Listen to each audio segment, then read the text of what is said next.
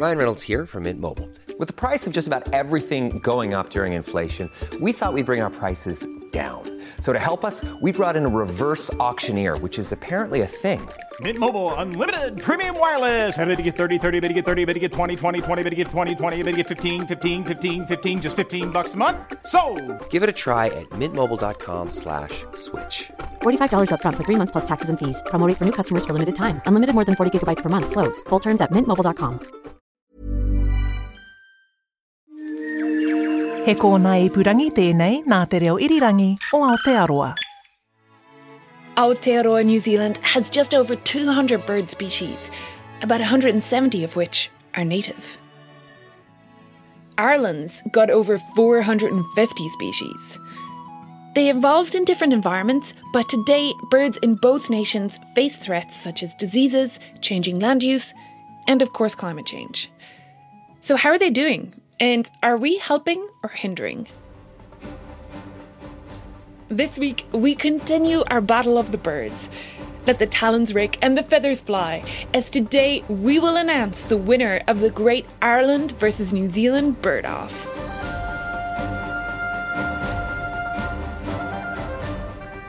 No mai hara mai ki te au hurihanga. Welcome to Our Changing World, ko Claire Concannon tēnei. Today I'll be your host, judge and jury, and keeper of the peace, because we're back with our avian aficionados to decide once and for all who will take out the snood, the crest, the crown. Last week's opening salvos saw the white crested sea eagle defeat the moa and Haast eagle on account of not being extinct, and we saw the kea outsmart the northern raven. Tītipounamu was gifted a win over the Goldcrest in a move Ireland might yet regret, and we finished up with a mighty showdown Sirocco the Kakapo versus the Swallow, the herald of the summer. In a controversial decision prompted by childhood memories, the Swallow was given the win to leave everything tied up at 2 all. And so we're back to sort this out once and for all. Representing the island of Ireland, we have Ricky Whelan, Defender of Crows, Biodiversity Officer at Offaly County Council, and co host of the In Your Nature podcast with Birdwatch Ireland. Céad míle fáilte. Jamie McCauley is putting forward the case for New Zealand's feathered friends. A Kiwi cuddler, chaos stalker, and friend to the rock wren, he's a conservation biologist with the Department of Conservation working in Fiordland National Park. Kia ora. Ricky and Jamie will be given some categories for which they must nominate a bird champion. Points will be awarded according to a completely unknowable rubric I have created. The hooded crow heralds a win for Ireland, and the call of the kea a New Zealand triumph. But first, as a warm up, I ask our representatives the hardest question of all What's your favourite bird? I mean, this is hard, Claire. This is like asking me to choose a favorite child. Like, I come know, on. asking a bird This- their, their favorite bird. We don't have two hours, Jamie, and it's just one bird, okay? Yeah, so choose it out, man. wisely. Just, I think for this, I've got to choose the the great New Zealand bush ninja, the kokako. So, um, kokako, they're a perching bird, a, a subpasserin, but a big guy, about you know about thirty centimeters tall. Yeah, some of the bird books, you know, some of the bird books they call them poorly flighted. Uh, I, I mean, I, I don't think that they're. I think they're very good at what they do. They just prefer to glide, um, and so they sort of run and hop through the canopy and sub canopy level, and then do short little glides between different branches and trees. They've got sort of a almost like a bandana across their eyes of this sort of black stripe that just makes them look like total ninjas. And they sort of so they sort of running and glide, run and glide through the canopy, sort of almost like what you might see a squirrel doing. They sort of have this squirrel like vibe to me. But the most special thing about Kokako for me has got to be the song. So they've got this um, crazy, well, often described as haunting song with these sliding notes that sort of um, slide from one note down into another note. I have this memory of being in Pureora Forest Park in the central North Island. Um, and we were doing some monitoring to go out and do this. And we, um, you want to be in place at dawn, you know, when first light, you want to be at your first bird station. And so we'd bumped away on a on a four wheel drive track in the dark. You're walking through the bush with your head torch on to get to your first spot. And I was there a little bit early, and I sat down under this massive big rimu tree was sitting there, and we were ho- we hadn't been detecting a lot of these things, and we were hoping this spot might be the go. Um, and so I was sitting there six o'clock in the morning as the first light starts to come, and and one of these kokako lights up with this bong. And then all around me in five or six directions, these there's um, just this magnificent. So it's it's hard to describe the sound apart from just feeling quite deeply spiritual. And that's um yeah, that's that's my favourite New Zealand bird. Jamie gives a nod to the glidey mellifluous bush ninja, but Ricky's having none of it. I see your kokako, and I present you the sky ninja that is the common swift, Apus apus, the lord of the skies. Now, you talk about a bird that's poorly flighted. These things have mastered flight inside and out. So we're talking about a species mm, just slightly larger than a swallow, which we spoke to in earlier episode. So like easily fit in your palm, but they've got these long sickle-shaped wings. The bird is completely, I would say, slate grey all over, but silhouetted against the summer sky because they only migrate here to Ireland in the summer. They look completely black. So they're just these masterful sort of sickle shaped flight demons. They're just weapons of the birds when it comes to flight.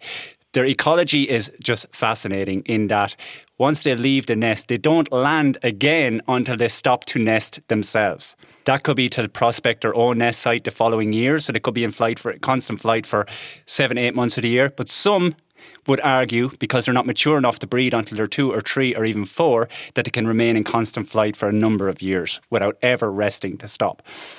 The Greek apus apus refers, it's, it actually means without feet, which is not the case. They have feet, very strong feet, but they're adapted for clinging onto walls. So if they end up on the ground by mistake, they find it very hard to sort of take flight again. So they are birds of the sky.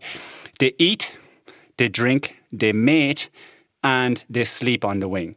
They can go into autopilot, they'll go above the weather and all the sort of problems of wind and rain, and they'll switch off one side of their brain. And the next day, as light returns to Earth, they'll come back down sort of closer to the surface of the, uh, and they'll feed on insects again. And they're amazing, and they're single brooded, they're monogamous, just everything about them is just amazing. But unfortunately, we have begun to build them and modernise them out of our buildings because they like to nest in cracks and crevices.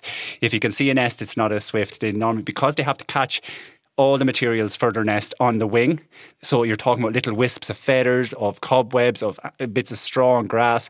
They really aren't coming home with a big dome nest like a magpie or something like that. It's a tiny little ring of feathers and stuff just to keep the eggs from rolling out of the little cavity that they've nested in. So they then return to southern Africa to the Congo to feed up with the hirundines, the swallows, and the martins on all those insects to stay in body condition before returning to Europe to breed again. And because they fly around at such massive, so they, they approach the nest at 80 kilometers an hour and they just grab the, the edge of the, the entrance hole very quickly and pull themselves in and then drop out at high speed again. 90% of people that have them in their roof of their house don't ever know they exist because they just, if you miss that flash, you just don't see them. And when we're on the topic, I'll get it all off my chest now, is that they have this interesting ecology in that unlike other birds feeding their young, they'll return to the nest every couple of minutes or even seconds with small caterpillars and mouthfuls of insects and stuff.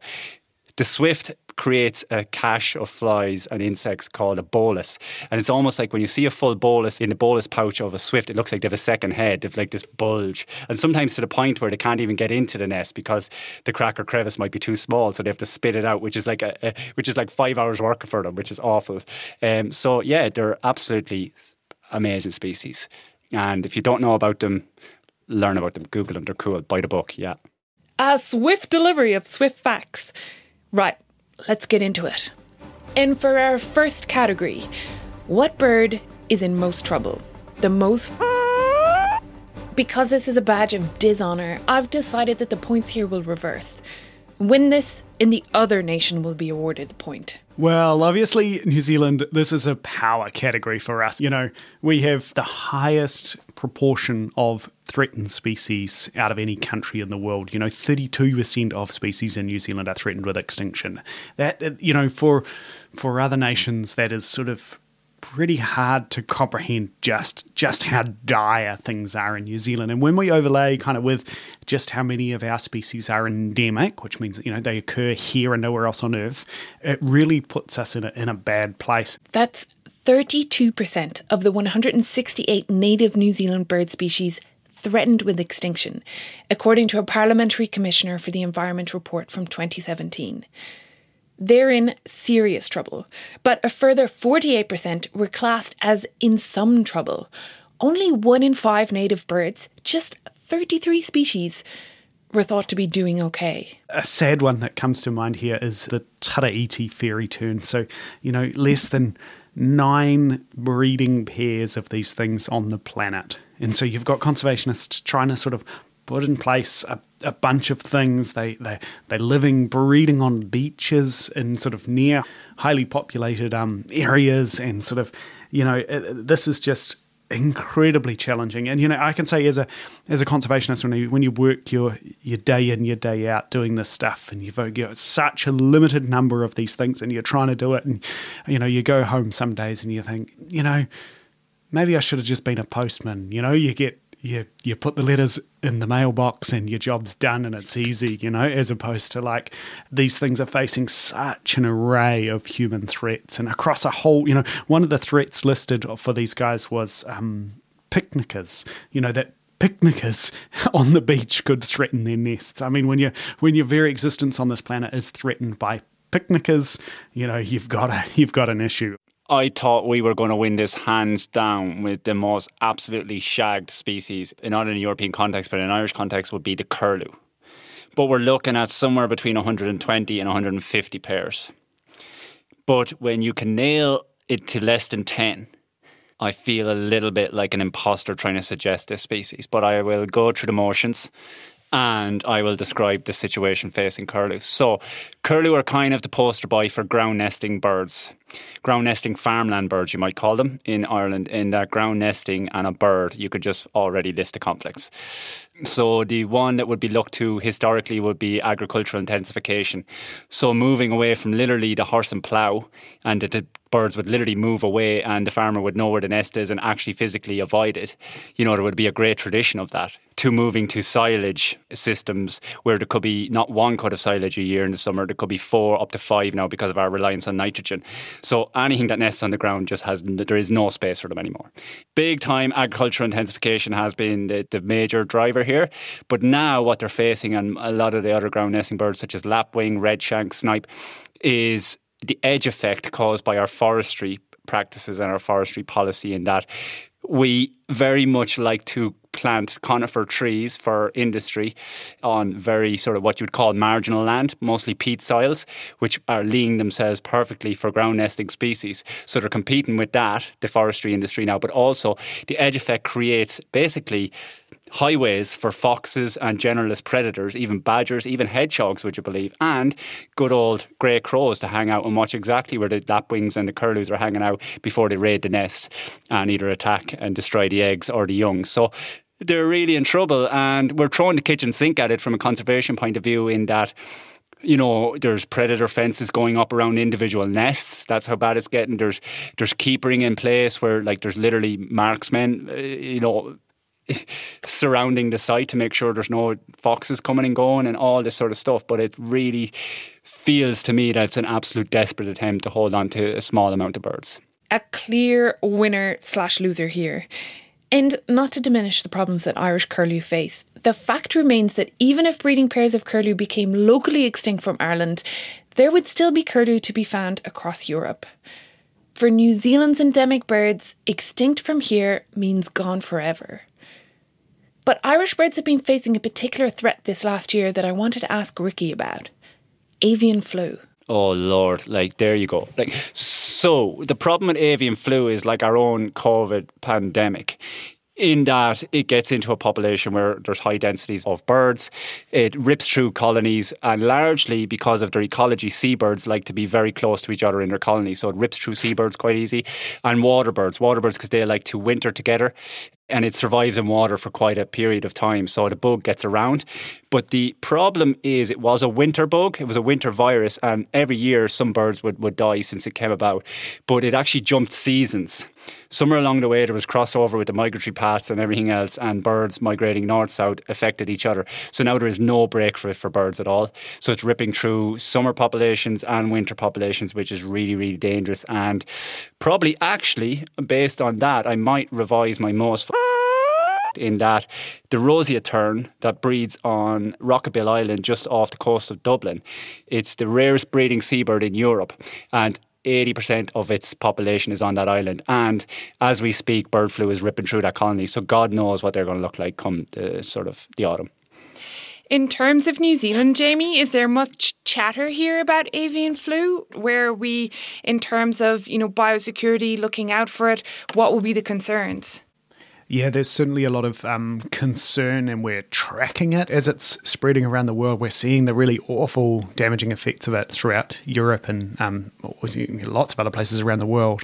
As of yet, we it hasn't been detected in New Zealand. We've been really lucky. A few of the flyways that are used by migratory species that visit New Zealand, um, luckily, don't hit the real hotspots of avian flu, but there are some exceptions to that. You know, the bar-tailed godwit um, flying up to Alaska, and some of these birds that definitely are are visiting these spots. So it's definitely something that conservationists are really keeping an eye on. Um, in terms of options. There aren't a lot of options there. Some countries are exploring vaccination options. So, can you vaccinate against this disease? But that would require pulling them into captivity or, or into into holding for a period to be able to vaccinate them against things, which always comes with its own risk as well. So, yeah, we certainly um, feel for our brothers and sisters around the world dealing with that problem that is really serious and significant. Anyone who's come into New Zealand and you get the third degree from customs about whether you've got an apple and whether you've been hiking and whether your tent pegs have, this is what it's all about: is trying to make sure that you know alien pathogens that are um, coming from these uh, hotspots don't don't get dragged down to little old New Zealand. We, by kind of benefit of geographic isolation, we can kind of escape some of that so far. Springtime now is when thousands of migratory birds arrive back to New Zealand, including the kuaka, the bar-tailed godwit that Jamie mentioned. They make this incredible journey from Alaska. Satellite tracking of these birds has revealed they do non-stop 11 to 12,000 kilometre flights across 8 or 9 days to arrive in Aotearoa. A journey that a sick bird is unlikely to make. But they're not the only spring arrivals. And while New Zealand is assumed to be low risk because of the distance to other landmasses, asymptomatic bird carriers might bring it in. There have also been reports of the virus infecting cats, foxes, and in Peru, sea lions. So, scientists and conservationists are urging vigilance this spring and to report anything unusual to MPI. But back to the task at hand. With Ireland awarded that reverse point, the score is now 3 2 to Ireland. Time for our second category. I ask our representatives to put forward their contenders for the most ridiculous. I'm going to be very specific in that I'm going to choose a specific part of the bird's life cycle when it's absolutely ridiculous. And that is the chick, the youngsters of the Eurasian cuckoo. I don't know if you've got any cuckoos in New Zealand, but cuckoos are brood parasites. So they, they mimic the design and shape and look of the host's egg. They lay their egg in that nest, and then their chick is the nest parasite or the brood parasite. It kicks out its adopted siblings, and it's then the sole nestling that's fed by the, the, the host family. Which in Ireland they target meadow pipits largely because their nests are easy to access. They're found in high densities. The cuckoo doesn't rear the chicks themselves; it just lays the eggs and goes about their business. So the cuckoo is a very short-staying migrant in that it lands up, does the business, lays its eggs, and gets out of town. But they're chicks are up to four or five times the size of the host parent. And a photo of a chick, cuckoo chick, compared to a, a meadow pipit, or in the UK, you might see them sedge warblers feeding them or, or something similar. It looks absolutely alien and bizarre. And for me, that has got to be the weirdest, strangest. What was the category again? Most ridiculous. Most ridiculous thing. It's, it's ridiculous that a bird would look at its youngster, you know, literally with rose tinted glasses and go, How did I rear this beast? Look, he's a little bit chunky, but you know, I'll keep feeding him. Correct. They're weird. Google it. Everyone listening to this, Google it. It's so weird looking. Ooh, good one. We do have two species of cuckoo in New Zealand as well, and I've never ever seen a nest. I'd be so interested to see. Same thing, they parasitize the nest and you know lay their eggs in the in. I think it's um grey warblers and whiteheads here in New Zealand. That yeah, I'd be so interested to see that sort of like what, how does that work? Um, the most ridiculous I'm going to come up with, and this is slightly, it's actually um, the kiwi, and the kiwi is a bird that everybody knows. And within conservation in New Zealand, you know, we've got uh, Kiwi Bank, Kiwi Rail, Kiwi Post. You know, in New Zealand, there's kiwi everywhere. We identify with kiwi. We name a fruit after it. But, you know, but uh, and and within my career in conservation, it was quite a while before I actually did any work with kiwi. You know, a, a, part of me was a little bit like, oh, kiwi, you know, they get all, they got the money, and the, you know, everybody wants to work with kiwi, celebrity mega species, you know, but I, I distinctly remember the first time I held a, a, a big adult tokoeka. And this thing's like, you know, probably like three, three and a half kilos, the size of like a good, you know, Jack Spaniel. And and I was you sort of cr- the way you hold it so that you don't hurt it is your arm underneath its back, sort of cradling it like you might a, a baby or an oversized sort of toddler, and they're just, you know, I, have sort of heard about these things and you've known about them all your life. So it kind of doesn't clock just how absurd they are as a bird. You know, they, they've got this long, spike of a walking stick of a bill out the front with little tiny nostrils, not where everybody else's nostrils are, but right at the end of the bill. They've got this shaggy, these beady little eyes that they can't see anything, they're out all night, and this shaggy coat, and the, the feathers themselves are quite incredible. Um, if you imagine a, a seagull feather that you see on the beach and that sort of sleek, slick kind of flight feather in two dimensional plane. So all of the what we call the barbules, the little bits that come off the main feather shaft. In a seagull feather like you might see, they all come off on a two dimensional plane. They all run parallel to each other. They're all beautiful so that guides flight. Within a kiwi, they've got no need for flight and there's a very old lineage of bird. And so they're all coming off at all angles, at all these crazy angles. So the feather, instead of being this one sleek smooth thing is this kind of like puff of fluff that um, you know so you're holding it in your arm and instead of having like what you might think of every other bird you've ever seen in your life which is a nice you know oh yes very good plumage it's like this shaggy coat of fur, and all of that is covered with oil from the, the kiwi itself. You know, you're cradling this thing that's a long stick billed thing out the front, these sort of big old feet that are about a third of the length of its body, this shaggy kind of ruffly coat.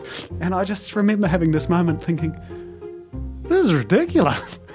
This is utterly ridiculous. What is this thing? This isn't a bird. What happened?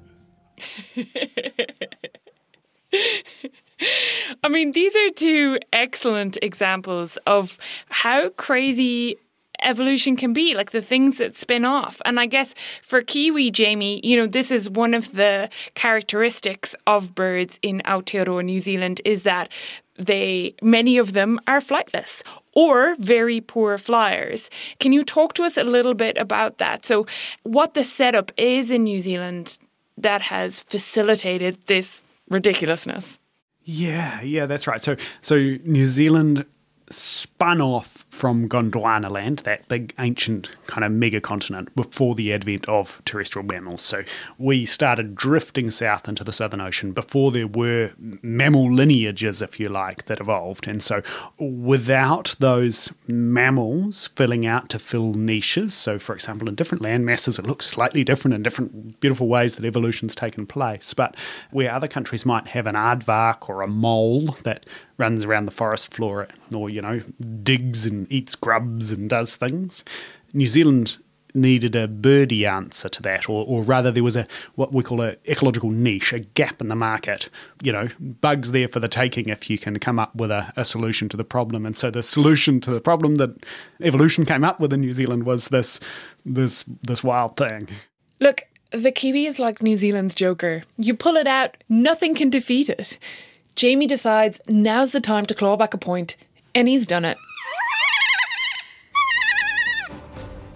It's 3 all as we move into our final category the hardiest. What bird has had the odds stacked against it, and yet it's still there? The fighter that gets knocked down but keeps getting back up. We don't really have a Steven Seagal in that a species that just won't die. But we do have one, a big comeback story, the sort of Rocky Balboa of, of Irish birds in the buzzard, common buzzard, widely distributed across Europe. But way back when, in the sort of uh, early 1900s or 20th century, we almost got rid of them completely because they were seen as a, a nemesis to the sort of hill farmer and the sheep, killing sheep and all that sort of stuff. They got a really bad name for themselves, and we basically poisoned them with, um, we poisoned them out almost into extinction in Ireland, and a tiny, tiny population held out up the north. And in the 80s and 90s, they made a massive comeback, and now they're the most common bird. So every time someone says they've seen an eagle in Ireland, it is a buzzard. And when your mum or your granny says, I've seen an eagle, I've seen a bird of prey, it's a buzzard. So a large raptor, but dumpy, sort of short, strong wings. You can see the sort of open flight feathers on the tips of the wings, those fingers, but very varying underneath. Their plumage could be white, brown, black, grey, but with a fan kind of tail, quite a wide splayed fan tail. And you often see them. The, the, the mewing call really is what gives them away. This high pitched mewing call. Because like many raptors, they if they want to travel any distance or, or observe their, their domain, they do so by traveling on the thermals that's coming off the land. So they're quite often just cir- circling high, like in old Western movies, like the buzzards waiting for like you know to fall off your horse and pick your bones, because they eat carrion largely. They'll have a go at pheasants, which is also one of the reasons got them into trouble. Because you can imagine, as a colonial nation for quite some time, uh, the good old boys used to like come and do their pheasant shoots and all those sort of things. So anything that would sort of conflict with that got shot or poisoned on these estates. So kind of a, a culture of poisoning buzzards emerged and lasted and has lasted in certain communities and places to this day. But they're really, really doing well. And um, a couple of summers ago, a couple of pairs around the place did start attacking random joggers. So that didn't do their sort of brand any good either. So there was a little bit of pushback there. But uh, I think to grit your teeth and stick with it and claw yourself back into the fight, I think it's the buzzard. A strong contender. But while the extinct rule may have hampered Jamie earlier in this competition, there are no restrictions on previously known as extinct birds. This is uh, positive stuff today about you know how New Zealand is it really excels at this extinct bird category, and we excel at the extinct bird category so much we've actually had five different species that have been called extinct, but we actually uh, we jumped the gun. We thought they were extinct, hadn't been seen for 100 years, oh, and they came back again. So things like the New Zealand storm petrel, um, which was sort of rediscovered following conservation efforts on, on Hauturu Island. But the kind of classic textbook example here eh, is the um, is the takahe. And um, we work a lot with predator control regimes and doing what we can for takahe in the Murchison Mountains um, down in southern New Zealand, where um, the takahe were rediscovered one of the quirks of takahe is um, one of the highest death categories that, that we have. So we that we have them eaten by introduced predators, etc. But they also die of misadventure, which is the polite way of saying just being quite silly.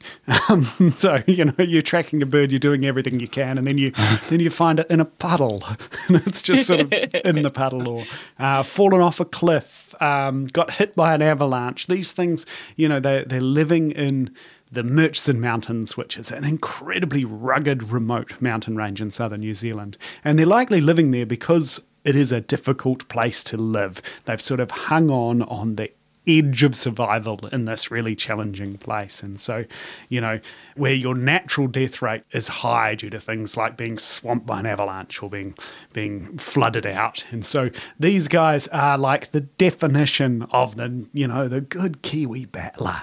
They've just been holding on. They've just been doing everything they can. And, you know, One year we had 30% of the wild population was eaten by a big predator eruption. 30% of your population got smoked, and still they're coming back. We've got them back up to above what they were, and they're just doing well. So they are the hardiest, they are the, the true Kiwi battlers. Go the taka.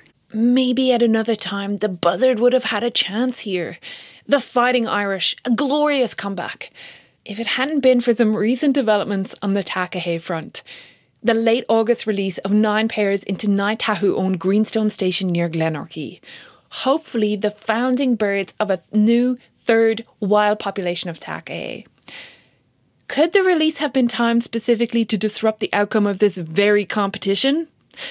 Or could they have timed the release that they had been planning for a long time based on the cooperative decision of all parties involved because it was the right time for the birds in a fair weather window? Investigations are underway. But this development hands the hardiest category to New Zealand. And with that, the title. And so I give you the winners of the inaugural Ireland versus New Zealand bird off Aotearoa New Zealand.